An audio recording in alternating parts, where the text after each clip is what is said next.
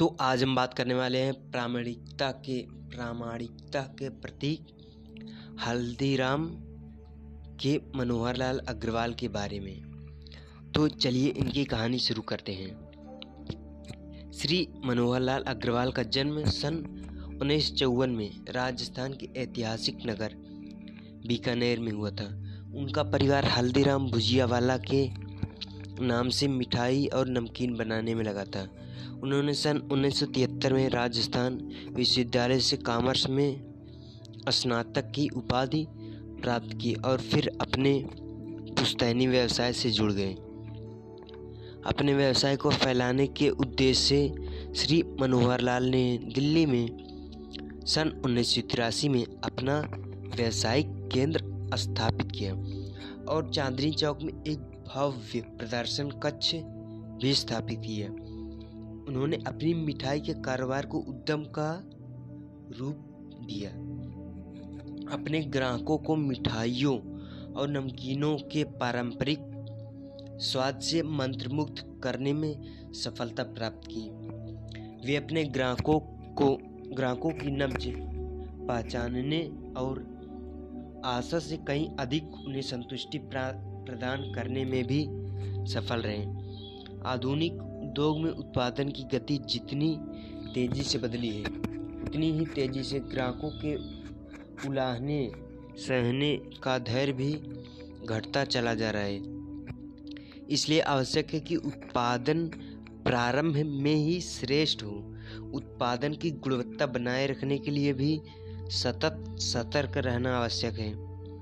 हल्दीराम भुजियावाला प्रतिष्ठान का प्रयास रहता है कि उसके उत्पादों की कोई शिकायत ना आए और यदि आ गई तो अविलंब ही सुधार ली जाए बिना कोई देरी किए ही सुधार ली जाए उसको। ग्राहकों की संतुष्टि के प्रति ऐसी प्रतिबद्धता किसी भी व्यवसाय की प्रगति का मार्ग असंदिग्ध रूप से प्रशस्त करती है। हल्दीराम के उत्पादों में प्रयुक्त कच्चा माल भारतीय मानकों के अनुरूप होता ही है। अंतर्राष्ट्रीय मानक संस्थान आईएसओ के मानकों के भी अनुरूप होता है। हल्दीराम संगठन अपने उत्पादों की गुणवत्ता से कभी समझौता नहीं करता, क्योंकि वह जानता है कि उसके प्रतिस्पर्धियों के उत्पादों की अपेक्षा अधिक गुणवत्ता वाले उत्पादों के लिए उसका ग्राहक अधिक मूल्य देने को तैयार है। अंतर्राष्ट्रीय मानकों के अनुरूप उत्पादन के कच्चे माल से पक्के माल तक की निर्माण प्रक्रिया में जिस देखरेख की आवश्यकता होती है, उस पर हल्दीराम अपने प्रतिस्पर्धियों की अपेक्षा कहीं अधिक नियंत्रण रखते हैं।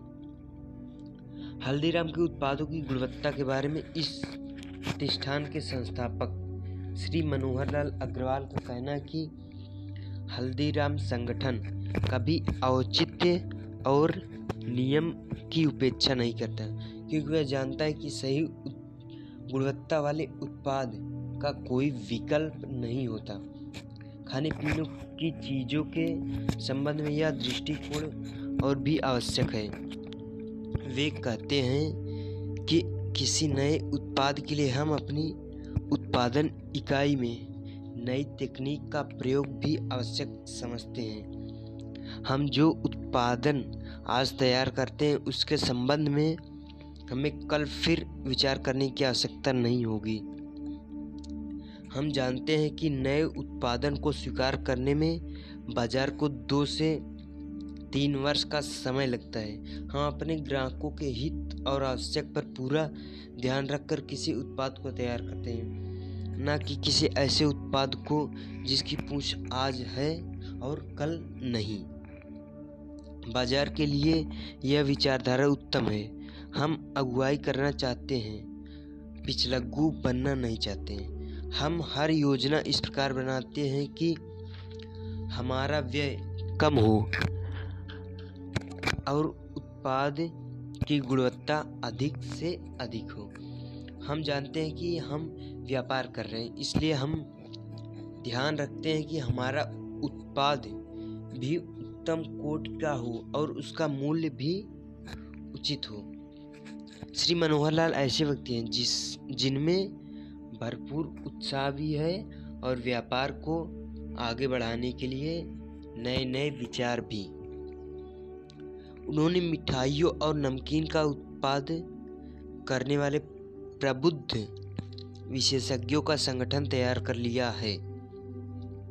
उनके द्वारा स्थापित यह पहला भारतीय संगठन है, जिसने खाने पीने की चीज़ों की स्वच्छता, ताजगी और कच्चे माल की प्रयोगशालीय जाँच का स्तर अंतर्राष्ट्रीय मानकों के अनुरूप रखा है। उन्होंने सभी पारंपरिक प्रवृत्तियों की संभावना पर विचार करके और स्वच्छता संबंधी मानकों तथा आधुनिक तकनीकी का उपयोग करके अपने उत्पादों का स्तर गुणवत्ता, स्वच्छता, स्वाद की दृष्टि से उत्तम रखने में सफलता प्राप्त की है।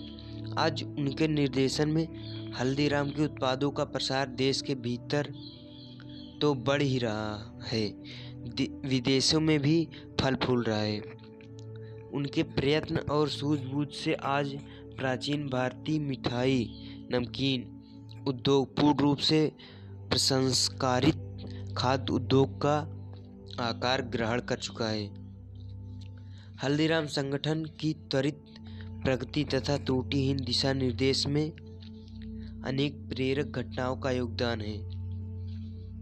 गृह संबंध, प्रयोगशाला, दस्तावेजी साक्ष्य, आधारभूत ढांचा तथा मूल नीतियाँ इसकी सफलता में सहायक हुई है तथा आज यह कार्यदल उच्च आदर्शों से युक्त और परिणाममुखी बन चुका है। तो यह कहानी यहीं पर समाप्त होती है। अगर यह आपको पसंद आए तो लाइक कीजिए, हमारे चैनल को फॉलो कीजिए। धन्यवाद।